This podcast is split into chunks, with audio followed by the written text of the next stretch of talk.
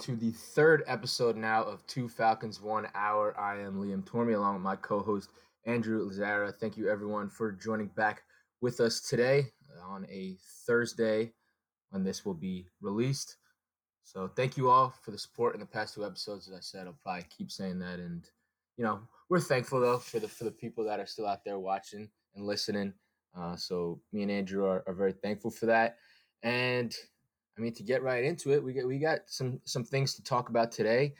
We are recording this on a Wednesday, and yesterday the Los Angeles Dodgers overcame their defeats and their long time of not winning a World Series last night to beat the Tampa Bay Rays four to two. We'll get into that. Also talking a lot about NFL football recap of Week Seven, and then finish it off with some NBA offseason uh, talk. There's some things and some rumors going around right now, and we'll discuss all of that. But Andrew, how we doing today? Uh, I'm doing good, man. I mean, uh, I just want to give a little shout out to my co-host here. His uh, birthday was this past week, so uh, happy birthday, man! Appreciate that. Appreciate all that. Love, love. But uh, time. yeah, I just want to thank everybody for the support. I know you always hearing Liam thanking you guys, so I just wanted to get myself in there and say uh, thanks for uh, listening and uh, going uh, along this journey with us. It's uh, it's a fun one, and I'm glad you guys are uh, here for the ride. Absolutely, absolutely. Well, Andrew, I must say I brag about this, and you'll get on me later because I screwed up on my picks on football. But I will say that I did predict that the Los Angeles Dodgers would beat the Tampa Bay Rays in six games, and what do you know? It happened last night. So you watched the game. We both were talking about it last night.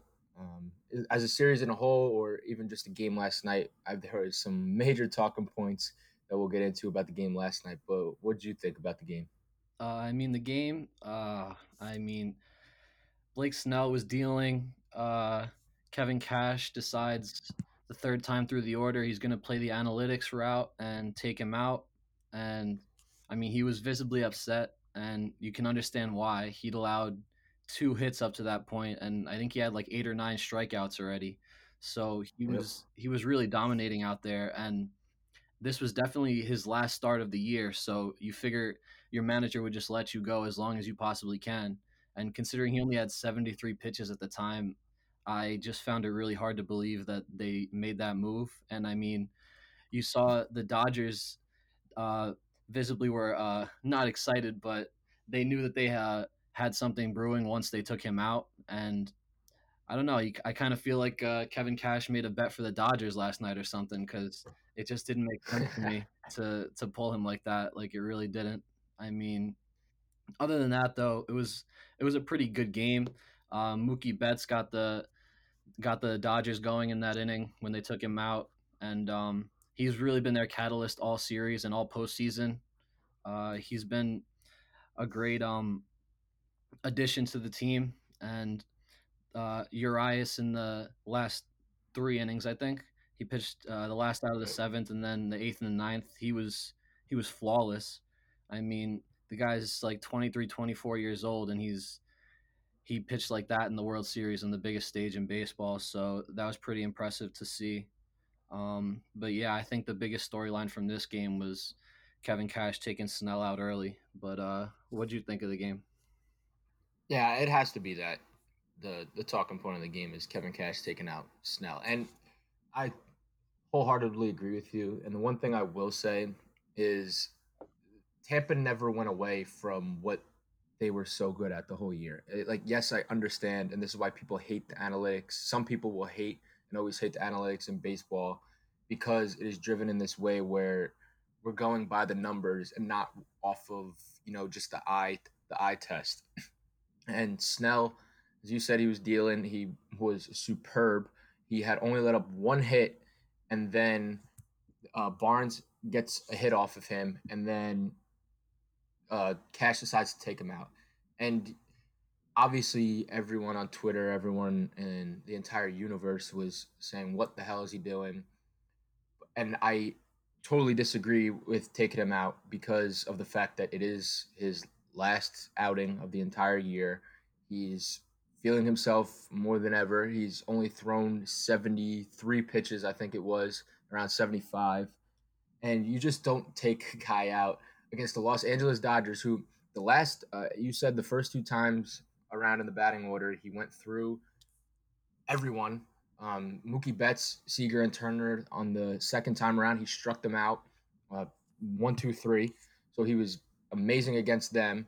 And then you say, well, if he did that last time out, then why don't you just keep him in Cash? And he's let up his second hit of the game in the fifth inning. Uh, why do he was, as you said, obviously visibly upset, and why wouldn't you be?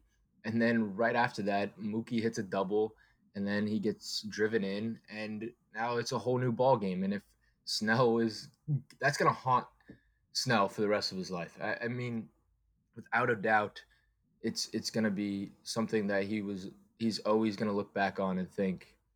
I, I was only 73 pitches in. I had nine strikeouts. I was going up against some of the best batters in all of baseball and one of the best offensive teams in baseball.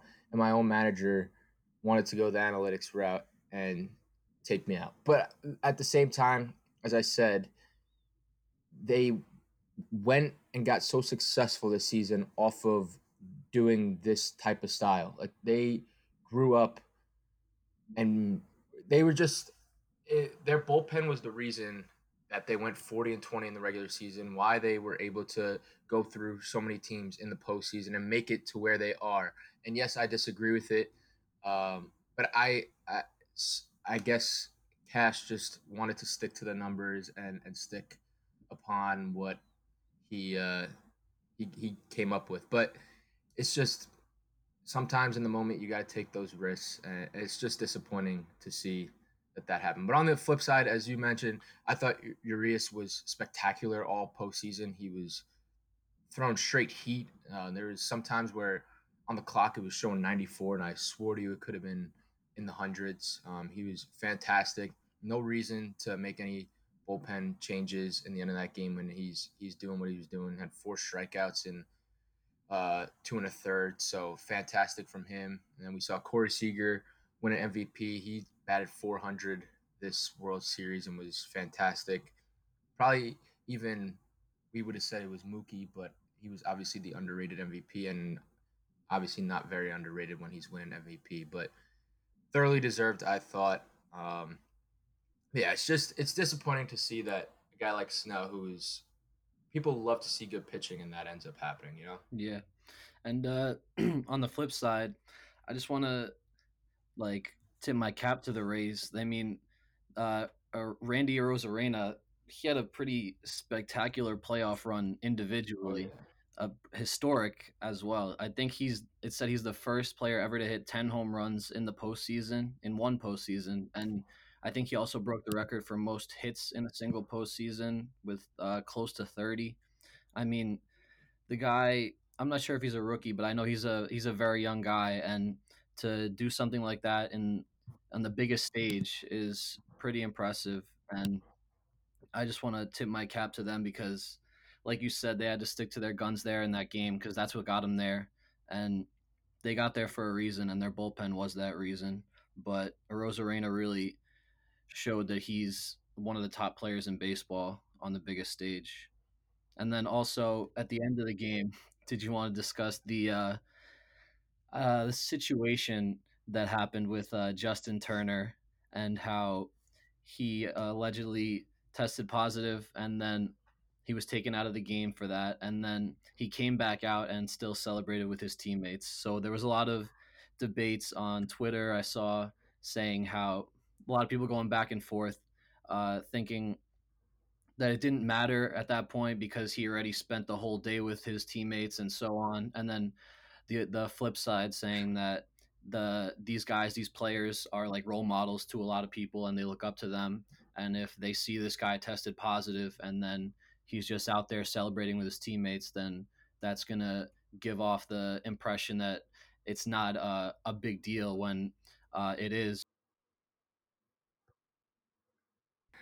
well i mean it was crazy because they cut to fox sports into the studio with uh, Kevin Burkhardt with A Rod and all of them. And this is literally right after the game. And I'm watching it, and all of a sudden, Burkhardt it starts to look really serious. And he says, We just get news that Justin Turner was pulled from the game um, in the top of the ninth, I think it was, because he tested positive for COVID. And I said, What? Uh, and the thought that went through my head was so tell me if what what would have happened if the if the Dodgers lost this game? Like would the when would game 7 have been? Because then it's quite possible that the rest of the entire Dodger team would have had COVID, no? Mm-hmm. And when do do then you have to take a 2 week break? Do you oh, like what happens? I'm not sure. So I think the MLB obviously did not do a great job of this. They said that the first result on the test from not yesterday but two days ago, the their off day, it came back in the second inning and was inconclusive. So then his test from earlier yesterday on the day of game seven was then sped up and when it came back positive he was ended up removed from the game but we were already three hours into the game and they said that it wasn't a false positive that he actually tested positive. and then as you mentioned he's out there hugging and celebrating with all his uh, teammates and, and family and whatnot. And I, I just it's it's a crazy thing. I don't think the mlb handled the situation well at all. Uh, i think from the beginning rob manfred was always getting heat before the season even started about all of this and now he's going to have to he kind of pushed away the question a little bit and answered it in the best way possible when they asked him after the MVP award last night. But for Turner then to just come out and, and celebrate, I understand it, it's the World Series, he just won the World Series, but we're also living in a pandemic where, you know, thousands of people have died in this country and people are going to take it really seriously. So you I just for him to even play the game not knowing beforehand that if he was negative or positive, and obviously he would have assumed he was negative because he's been around the team for forever and he's been tested negative over and over again. But then just to pull him as late in the game as they did, it just it baffled me and I don't know. It I guess that's just 2020 for you because literally anything that you don't expect is is expected to happen. Yeah, and and like you said, I think Rob Manfred and the MLB just just botched this season from the beginning.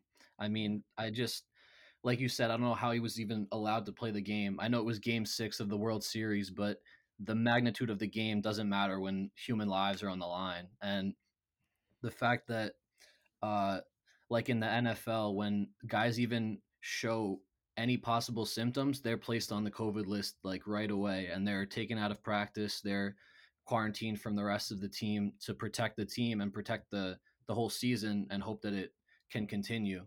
And the fact that Justin Turner played until I think he had an at bat in the bottom of the eighth actually, and he almost hit a home run. And yeah, then, he did. And then he take he comes out in the next half inning because he tested positive. It's it's just uh, represents how the MLB just failed miserably at trying to have the season while also keeping everyone's safety a priority.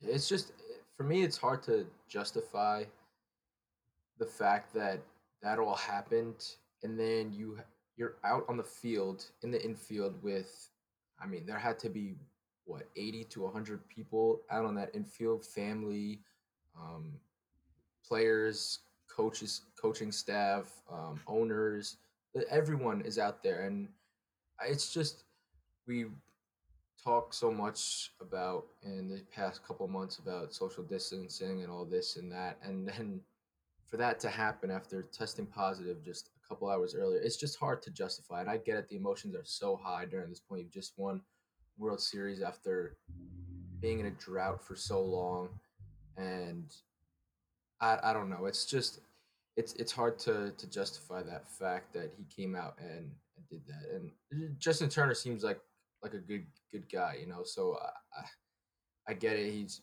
played his whole life to win a World Series, and this happens. It's just unfortunate that you know we have to be talking about this now, right after them winning a, a World Series. We got to give uh, props to Clayton Kershaw because he has to be one of the best pitchers that I've ever got to witness, and it's unfortunate that it doesn't work out for him all the time in the postseason and the World Series and whatnot. But I thought he was spectacular in both games he pitched in the World Series and for the majority of the postseason. Um, it was really nice to see him finally win the World Series. It's obviously deserved for a future Hall of Famer and for the way he's pitched all these number of years and, and been one of the best pitchers, if not the best pitcher in the league every single year. It's it's good to see that. So I, I have to give props to him and props to to Mookie too. We talked about last year that I mentioned it's crazy that it might just take someone like Mookie Betts to to lift this Dodgers team to the next level, and it, and it obviously did because he he came up where it mattered most uh, last night and for much of the series, making defensive plays and coming up big at at the plate. So just a shout out to those two guys because how influential they are and, and how deserved it was for the two of them. Yeah, just just one last thing I want to say about Kershaw. I saw a tweet last night, and I don't know if you saw his reaction that they showed on Fox after yeah. they won, but um, I saw a tweet and it said that that that reaction was a mixture of relief and elation, and I think that totally describes his feelings towards it because he had been there for so many years prior, and he never got over that hump, and he finally was able to this postseason while also staying fairly healthy and performing at the highest level he can, which is being one of the best pitchers in baseball. And the elation, I mean, nothing nothing can even compare to winning a, a, World Series. And that I can't even imagine that feeling that he had inside. And just congrats to him, man. Absolutely, absolutely. I think that kind of wraps up our MLB talk. We'll obviously be going through the, the postseason and see what happens free agency wise and the likes of that matter. And we'll obviously see the same types of teams so far already. Um, at the end of this season, we'll be up there next season, the likes of the the Dodgers and the Rays will probably be up there too, and the Yankees and maybe even the Braves or whatnot. So it'll be interesting to see what happens in the off season. But we want to segue into our NFL talk, Andrew If you want to go over our, I can go over our our mortal locks of the week. Uh, you had a better week than I did, so I'm kind of staying away from talking first. You know. yeah, I mean, if we want to start with your picks, I mean, you had the Bills minus eleven, and then uh, the Jets decided to show up this week. So. Oh, for a half. They show. They yeah, show for a half. Right, right. You're right. but the the Bills' red zone offense just stayed at home, I guess, and uh, Tyler Bass got uh, the most points a kicker ever probably had in a game. Yep. But yeah, uh, that game you lost.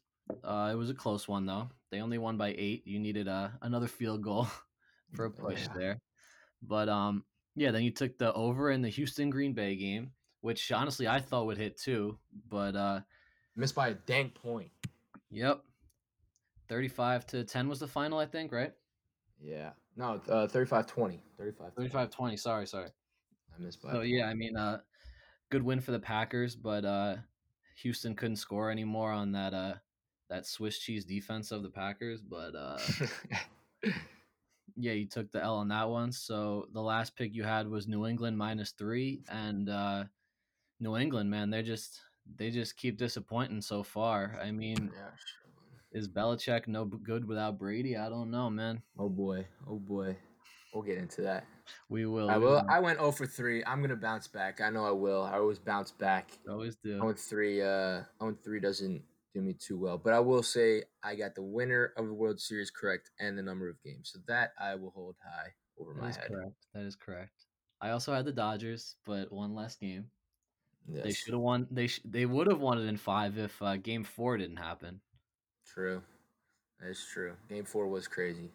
On the flip side, I'll talk about you, Andrew. You only had one more win it win than me, but you did get a win and I didn't. So oh, fair enough. Um, the Lions money line took them straight up over the Falcons. We're gonna talk about that game because the Falcons just do what the Falcons do.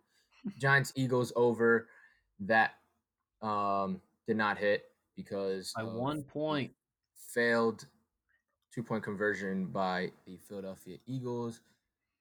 And then your last game, the Seattle Seahawks, another game we are going to have to talk about. Minus three and a half, that did not hit as the Arizona Cardinals won in overtime. So you went one for two. I went 0 for three. We're both kind of stinking this up right now, and we, we're gonna need to need to get back back on it. But um, as I mentioned, the Giants Eagles game. As a Giants fan, it's been six days now since that game, and still all I can do is just laugh about it. I mean, what what else can I do except laugh about it? You're up eleven points, right, with six minutes left. Six was six. I think there's six minutes left, and then you blow it. You just flat out blow it, and I don't understand it. And it's literally what happens to the Giants against the Eagles for the past seven, eight times that they have not been able to beat them, and flat out have have just found new ways to lose against them every every single time. And I'm not sure what else I really have to say. It was quite awful, and I could just see it coming. And of, of course, it happened. And I will say at the end of the game, when they scored that touchdown, if you, and not many people are going to want to even watch this dang game back, but Jabril Peppers gets caught in the same exact coverage she got caught in earlier in that half at midfield and gets lost by the running back that goes runs a route straight around him on the sideline, gets beat on it. I said, "Okay, Jabril, that was bad. You better make it up on the next one." The same exact play happened on uh, the winning touchdown, and then the Giants lose the football game. And I mean, what else can I say? One and six. The NFC East is awful. The Eagles aren't much better at all. They're not healthy either. They never have been healthy. It seems like the past couple seasons. And I mean, at least I could say Daniel Jones can run at 21.3 miles an hour up the field and then, and then fall, fall over. And I will say, if Daniel Jones made it into the end zone there, the Giants would have had more time at the end of the game to try to come back and win the football game. But whatever, I'm just rambling at this point. But what did what did you see from it? No, I mean, talking about that fall, I honestly think that if he doesn't fall and he scores there, they go on to win that game just from a momentum perspective. Like the I feel like the fall just kind of symbolized the whole Giants like season and that game. Oh, like oh, yeah. I mean, losing Saquon early on, having high hopes this year, like with everyone healthy, like Daniel Jones coming into his uh, second year, like what's he how's he gonna be? Um, I mean, a lot of stuff from that game that Giants fans aren't going to want to talk about. But I mean, like you said, the the biggest takeaway from the Giants' perspective, in a positive note, is the rushing ability of Daniel Jones. I mean, we never really saw that in college because nobody really watched Duke football in college. But um, yeah, I mean, the Giants. I really thought they would win that game and they would move into a competitive a competitive aspect in the NFC East, but you know, the Philadelphia Eagles behind Carson Wentz and his 359 passing yards, they just uh they came back on that one. And there's not much else you could say, man. I mean, I w- I'm sorry. I, I would say it is uh crazy just that I thought for sure after Dan- Daniel Jones fell that it would have been even more typical of the Giants season that he did that, and then the Giants don't score a couple plays later. Like I thought for sure that we weren't going to get into the end zone, and that it just would have been, yep, Eagles are going to come back, win this football game, and and, and they did. But I'm saying to to that of what happened there, it just it would have been so typical. But you look at it, the first place team in the NFC East is two four and one. It isn't it's just unbelievable. Giants could still be in contention if they go on a run, but I'm not saying they will or ever will until Dave Gettleman is gone. but it is what it is. For for the Eagles, though, that, like I said, they're a team I can't get excited about watching. Anyways, Carson looked pretty good. He threw 43 times. Um, had an awful pick though. Like that pick was a Daniel Jones type of pick in the end zone. He literally just lofted it straight up and just prayed. Yeah, just it was awful. Um, see, yeah, there's there's really not much to say about this game otherwise. Two ugly, ugly football teams, and it's just typical Giants for them to lose that game in any fashion. I mean, if you want to transition into another one point game, that Lions Falcons game was uh, pretty exciting in the end. Um, with Matt Stafford leading them down the field to win by one point. with four seconds left, I think he threw that game winning touchdown. Yep. Yeah. Oh, yeah, yeah. And um, yeah, so uh, the end of that game, if uh, anyone didn't know, Todd Gurley was uh, running, trying to run the clock out, and the Falcons were down by two, I think. I think it was 16 14. And Todd Gurley uh, accidentally falls into the end zone trying to run the clock out because the Lions had no more timeouts. So they were trying to run it out and then kick the field goal as time expired.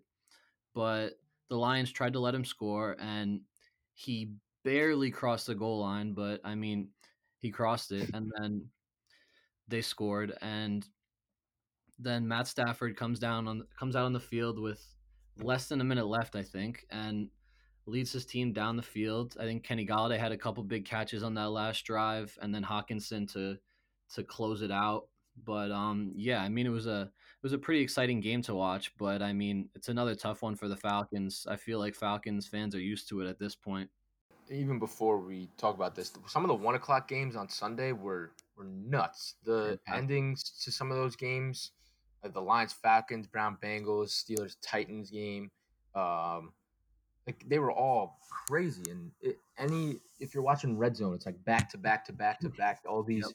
different things are happening in the last in the witching hour, as Hanson calls it. Mm-hmm. Um, but yeah, th- this game it was crazy. It's just typical Falcons. And the Gurley's on the 10 yard line, and it's first and goal with a minute 15 left, and they're trying to let him walk into the end zone. And he, uh, the fact that he doesn't realize it, or, or someone doesn't say to him that just go down, even if, even if you just think he knows that he should go down, just tell him. Say someone say something to him, and I'm. I would hope they did, but it's the Falcons, so you never know if they did or not.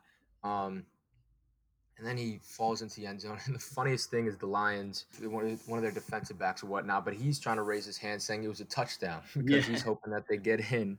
And they end up getting in and they convert on the two point conversion, which obviously didn't help them because the Lions will end up kicking the field goal or the extra point to win it.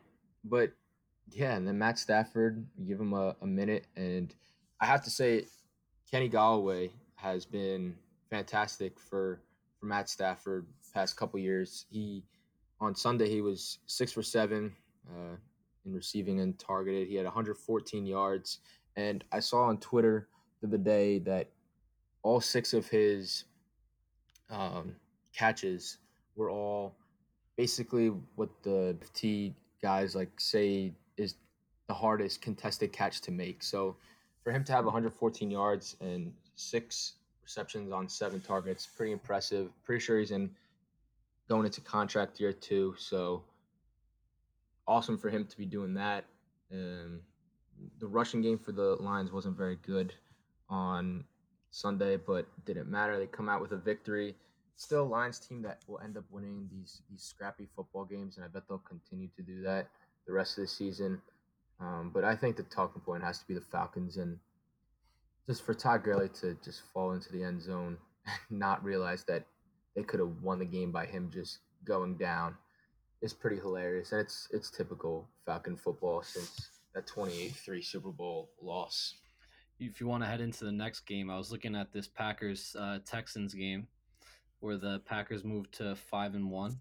Uh, yep. Well, my Packers moved to five and one uh, off a historic day from Davante Adams catching 13 balls for 196 yards and two touchdowns. I mean, can it get much better than that? I mean, the Packers looked like they had this one in control the whole game.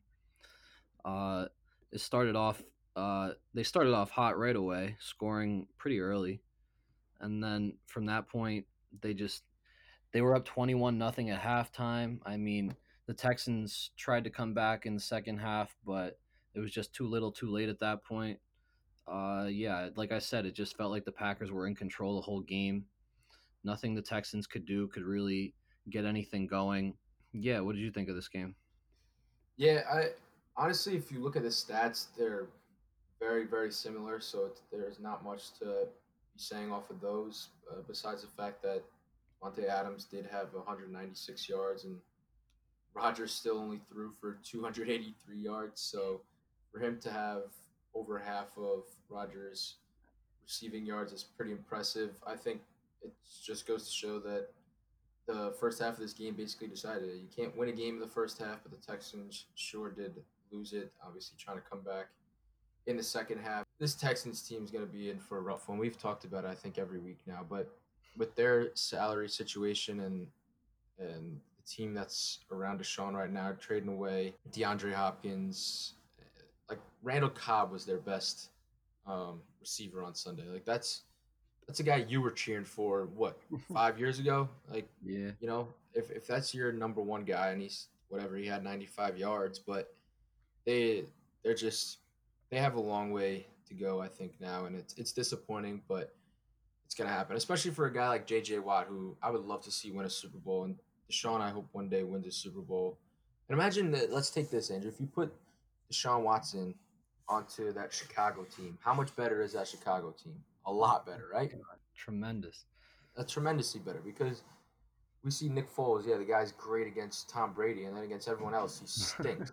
so, I'm. What are we gonna say now? So if I'm just playing a fantasy game here, but for Deshaun to go to another team and, and be surrounded by good defense and whatnot, it would be nice to see, and even for JJ too. But I know the haul for either of those players would be massive.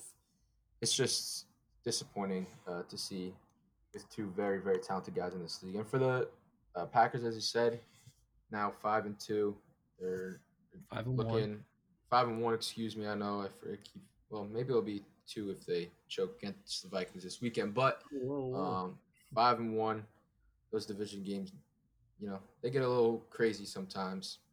But Aaron's still doing his thing. You know, I think they're gonna since that loss to the Tampa Bay Buccaneers, I think they'll fly under the radar a little bit and continue to win some ball games though. So it's good to see from them.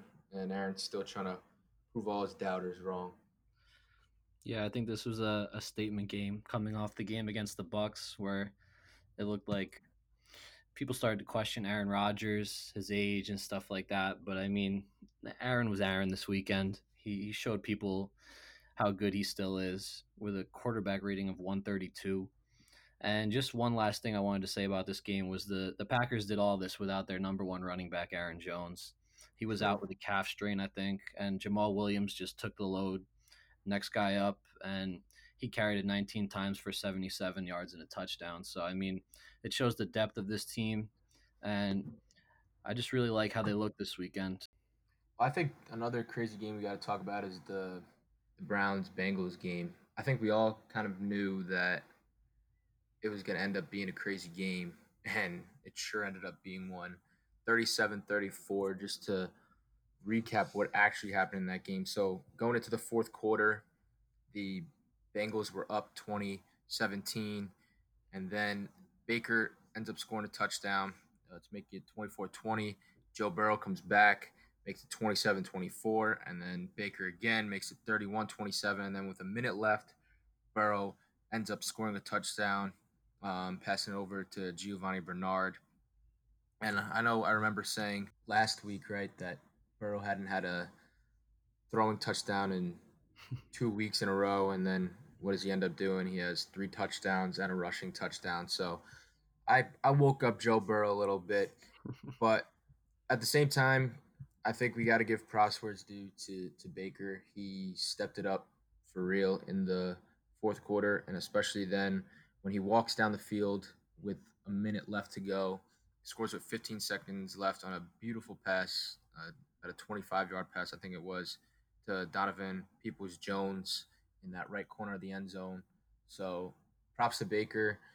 Obviously, we have to talk about Odell Beckham tearing his ACL. On it always happens. We're on those stupid fluke plays where it's an interception and it's not something that you think would ever happen. And it, it looks so weird too if you look at Odell. He goes flying in the air and and he ends up tearing his ACL, and it, he's going to be out for the year now. That's a big, massive loss for for the Browns.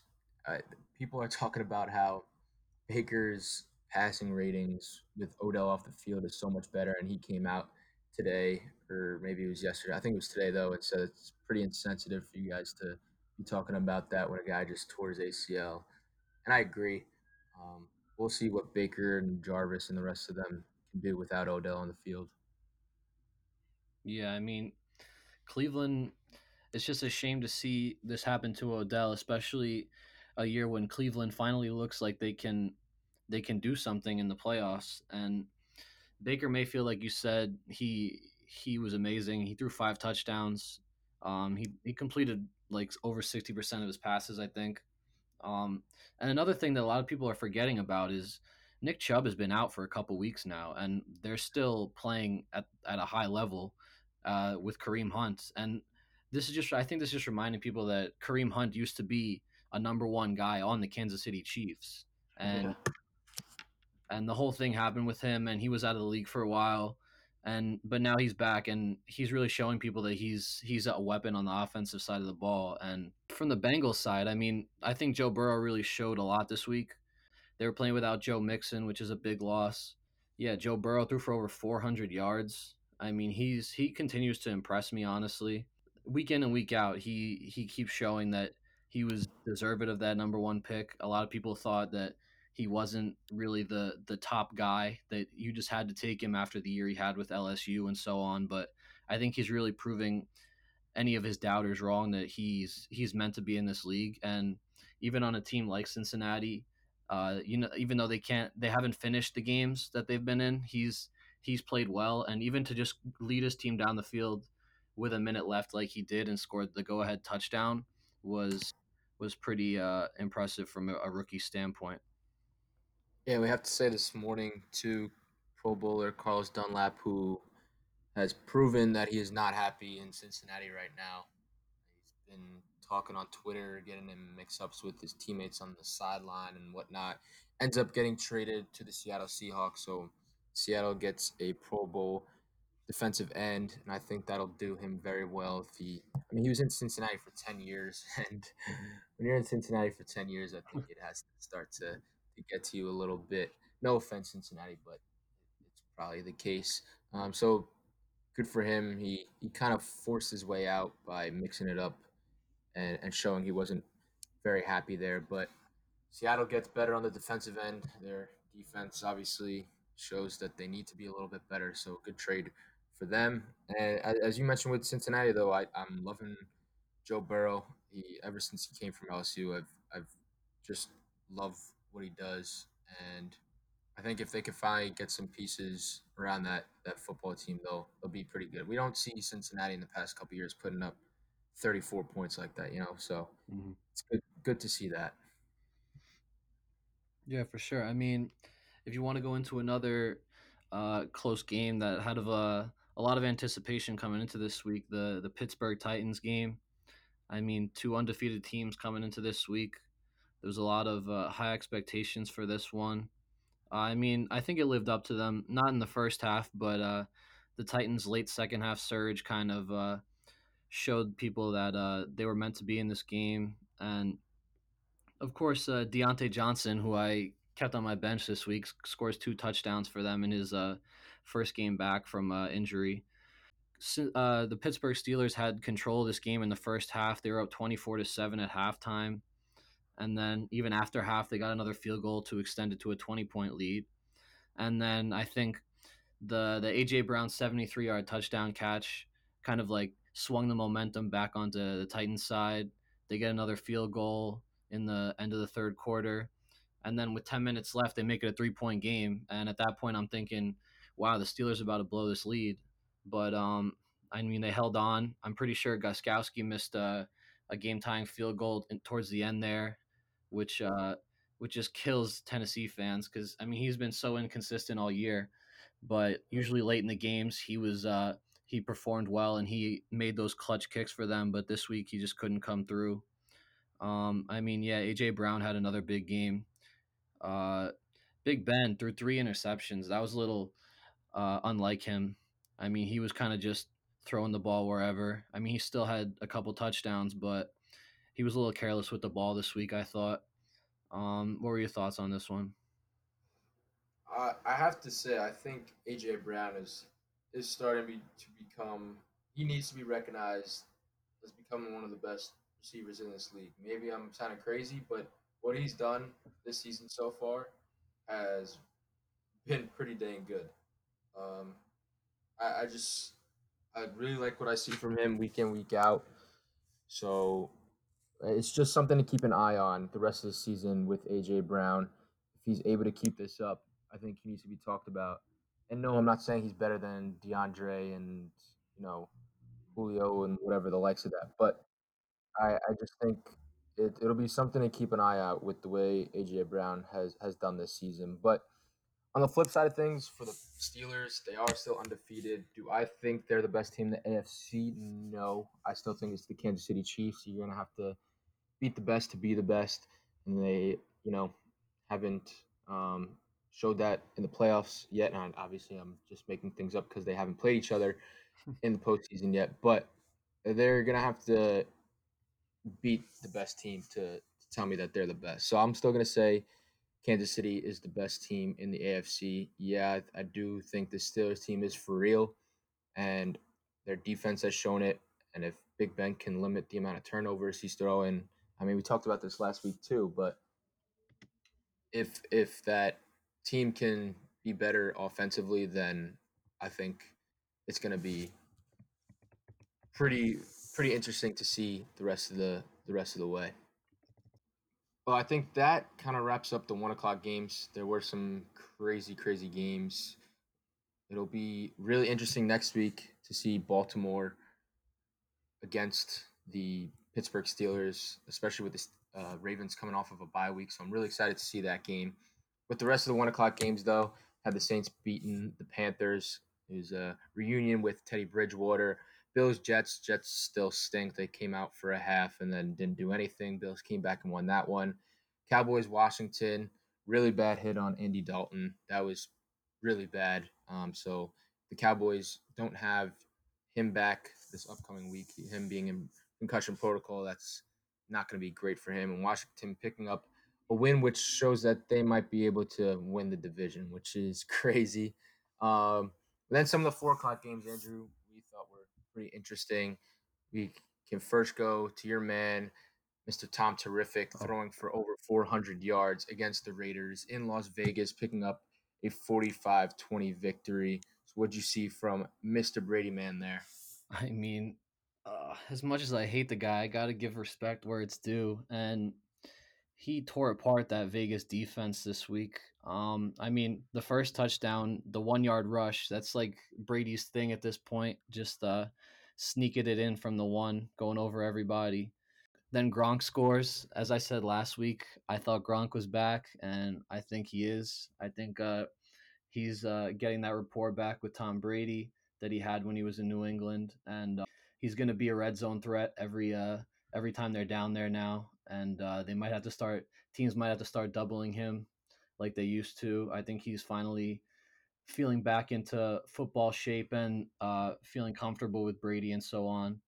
And um, then after that, I mean, there wasn't much else from the the Raiders this game. I mean, Ronald Jones didn't do much. Fournette didn't do much. It was this was all Brady, man. This was this was Brady's game to shine, and he I think he showed the haters that, uh, uh, including myself, that he's still uh, a very dominant quarterback in this league. And I think it's a perfect segue into the Patriots' struggles, just showing how Tom Brady is uh, excelling in Tampa now after leaving, and Bill Belichick is struggling in New England, as we uh, mentioned earlier. So, what were your thoughts on the game and then the whole Brady Belichick situation?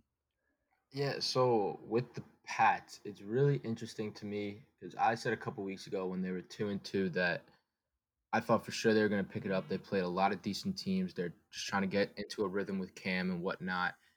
And I thought for sure that they were going to play really well with maybe even a bit of a vengeance, knowing that they hadn't played well the past couple games, not having a three game losing streak in forever since I, the early 2000s, I believe it was.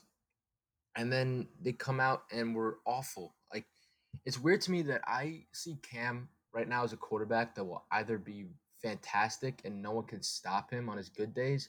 Then when he's bad, he is so bad. It's it's it's crazy to me. I don't understand it. I don't think there's any in between. But we have seen him be really bad the past couple weeks. And does that have to do with all the COVID and sitting on the sideline? I don't know. But even the he he was awful though. He had a couple picks, three inter, three picks, not just a couple, it's three picks on the day. They get smoked 33 to 6 and they don't even score a touchdown on the day. So it's it's a little worrying. I think the Patriots roster is not very good as I as I first thought. There might even be only a handful of teams that roster wise are worse than them.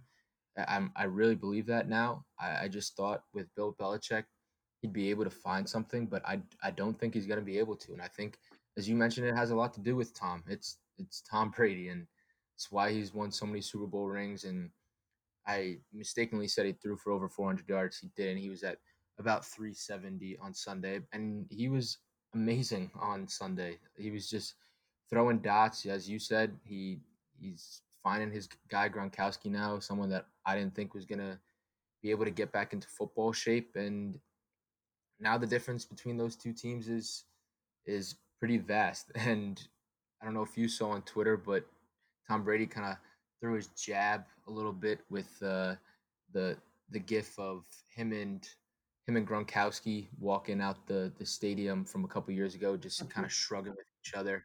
So he posted that. Uh, I think it was it, it was about him and Gronkowski having 92 touchdowns together, but I think it was also a little bit of a jab after the Pats losing so badly. So, yeah, it, for Tampa Bay, I, they're starting to be a team that I think could be um, NFC uh, champions. So, yeah, I mean, just just one last thing about that Patriots game: the fact that Bill Belichick decided to take out Newton and put in Jarrett Stidham kind of said a lot to me.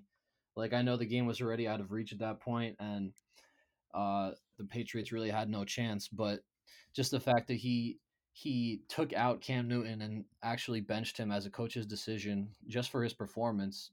Uh, I mean, it kind of tells us a lot about like where the Patriots are at right now with their quarterback situation. I mean, coming into this year, we had no idea what the Patriots quarterback situation would be, and then they signed Cam Newton, and everyone says, "Oh, it's just going to be the Patriots of old." And now Cam Newton starts to struggle, and he gets sat on the bench for Stidham. So, I mean, there's a lot of question marks there in New England, and uh, I don't know if Belichick will be able to figure him out or not, but uh, he's got to figure it out soon at two and four. Cam's for sure gonna have to step it up, and if he doesn't, then they're gonna have some real problems in in New England. But anyways, I think we could talk about Cardinals Seahawks game. I mean, we didn't really talk about the Chiefs Broncos game. Chiefs kind of dominated that entire game. Jags Chargers game, kind of a shootout, but at the same time, Chargers Justin Herbert were were very good. The Chargers come out with a much needed victory. And then the other game, the Bears Rams, the Rams basically kind of just showed that they were just the better team. I talk about Jared Goff not performing on primetime games. He played pretty well um, against the Bears. The Bears offense just, as we mentioned earlier, did not look good at all. Um, it's really weird for that to be the case, and the Bears defense can't be the only ones that are playing well. It's got to be both sides of the ball. But that Seahawks Cardinals game, absolutely crazy game going to overtime. Um, there's a lot of things to talk about from that game. What what did you see from it, Andrew? The game as a whole was as entertaining as any game I saw this week, and there was a lot of good games. But um, I mean, watching Russell Wilson and Kyler Murray go back and forth that that was pretty exciting to watch. I mean, Russell Wilson's always a fun guy to watch. The the plays he he pulls tricks out of the hat every play. I feel like, and then Kyler Murray, who's uh he's a pretty young guy, but he's he's showing that he's a big time player in these primetime games, and he's he's just so fast to me. Like the amount of times he tried to run around guys and he was able to do it. In the NFL, you usually can't do that on guys. The speed in the NFL is unmatched and usually guys get away with that in college and then when they get to the NFL, they're kind of like they get a wake up call and see, oh, I, I can't run around these guys. They're they're just as fast as me. But this guy, Kyler Murray, is he's a, a true specimen and he's an unbelievable talent. But other than that, I mean, Tyler Lockett, 15 catches for 200 yards and three touchdowns. I mean, have a game. And then uh, Russell Wilson, he had a great game, but those three picks really ended up hurting them in the end. I mean, the one the one didn't do anything because DK Metcalf is uh, LeBron James of the NFL. Yeah, you want to you want to talk about fast? Let's talk about fast. yeah, I mean the the amount of muscle mass on that guy to be able to run that fast is really not fair. But I mean that's why he's becoming one of the best receivers in the league. That was a crazy play, but yeah, what a game, man! So competitive on both sides the whole game, and then to end the way it did, it shows the fight of the Cardinals, but it also shows how good the NFC West is as a whole this year. I mean, all four teams are above 500. I'm pretty sure. So, like you, you said last week, that that division is going to be a tough one, and they honestly might have three teams come out of that division in the playoffs. Yeah, for sure. And the last team that that doesn't make it is is probably still going to be one of the better teams in the in the NFC. So for sure, I it's crazy everyone's talking about it, but the Seahawks games are just end up being ridiculous. They play in the weirdest games ever. Um, they should be in prime time all the time. So for for them to end up being in a shootout like this, being up and going into the second half and then losing it, um, and then we even had Isaiah Simmons, who the first round draft pick for the Cardinals from Clemson, who hasn't played a lot because he just hasn't been performing, ends up coming up with coming up, excuse me, with the crucial pick in overtime that leads to the field goal that the Cardinals end up winning on. So it just some of these games ended up being so so crazy. And we talked about last week.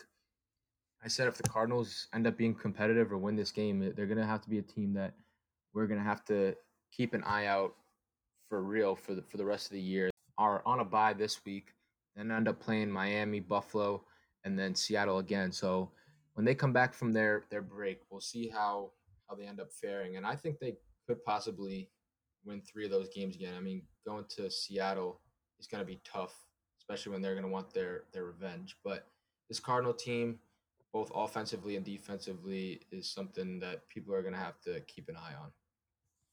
Yeah, and just talking about that Seattle game going forward, that's also going to be a primetime game on Thursday night, so it should be another fun one. For sure, for sure. And to wrap up, I'm I'll admit Andrew and I did face off this week in fantasy, and I would end up being the loser of that week. So congratulations to Andrew on a on a win that I needed, and now I'm going on a pretty I'm going on a losing streak. So let's just say that. Yeah, it was a it was a pretty scrappy game. Neither team hit over hundred points, but you know, you take a, a win's a win, you know. So I'll take what I can get, and uh, best of luck the rest of the year, man. yeah, yeah, we'll see what happens. All right, well, we'll go into our mortal locks for the week. Last week we weren't very good, so if you don't want to listen to our picks this week, not a problem. Andrew, do you want to go first? Yeah, I just want to advise people never place actual money on these bets because they're they're terrible picks. Um, but yeah, I'll take the Panthers over the Falcons minus two and a half this week. Uh, Chargers Broncos. I'm saying the under 45 there. Um, and then I think the Steelers stay undefeated against the Ravens straight up. How about you? Well, I wanted to take the Panthers Falcons, um, take the Panthers spread, but I'm gonna take the under at 49. I hear it's supposed to be pouring down in Carolina, so I'm going to take the under in this one. I think it's going to be a run heavy football game. So I'll take the under at 49. I'm going to take the Colts over the Lions at minus two and a half. Uh, I'm liking liking that for the Colts. I'd say the Lions win all these scrappy games, but I think the Colts are going to be able to pull this one out and win by at least a field goal. And then I'm going to take your Packers. I talked earlier of how division games can always be weird, but I don't like this Minnesota team this year. So I'm going to take the Packers over the Vikings. Aaron Rodgers is going to keep rolling minus six and a half. So let's hope we get back on the bounce this week, you know? Hopefully, man. I mean. All right. Well, I, I, guess to wrap things up, Andrew, there has been some NBA news over the past couple of days. As we have started recording this podcast, by the way, I don't know if you have seen, but the Philadelphia 76ers, who hired Doc Rivers a couple of weeks ago, have now hired the former Rockets general manager, Daryl Morey, to be their to oversee their basketball operations. Um, he's going to basically take over as soon as this weekend. He signed a five year deal. He's a guy, big analytics guy. Shout out to our friend David Manikis, who, who looks up to Daryl Morey. I, I think this will be a great hire for them. I don't think Elton Brand has necessarily put the right pieces around Ben Simmons and Joel Embiid. And I think I honestly, a lot of people didn't like it, but I loved what the Rockets did the past couple of years. It was nice to see them go after it against the, the likes of the Golden State Warriors and now the the Los Angeles Lakers. It didn't work out for them, but they took a risk at it, and you know things just happen. But I think Daryl Morey, if if he can have that same impact in in Philadelphia, this Sixers team, if they get the right pieces around Joel and, and Ben, uh, people should watch out. Uh, with that hire, I think it'll it'll change the 76ers a lot. I mean, Daryl Morey has, like you said, his analytics, and he has uh, a set plan and mindset that he wants to follow no matter where he goes. And I think he'll try to build the personnel around that mindset of three pointers and take as many as you can and just increase your odds of winning every game.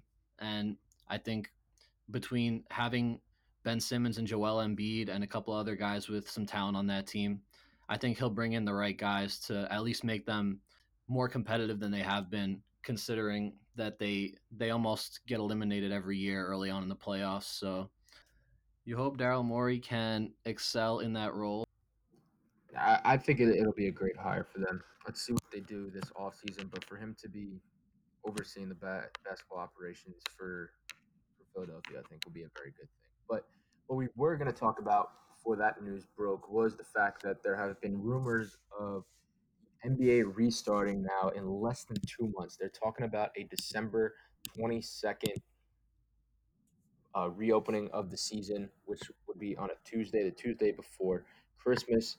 And they say that if that is going to be the case, that training camp would open December 1st. That is literally a month and a couple days away.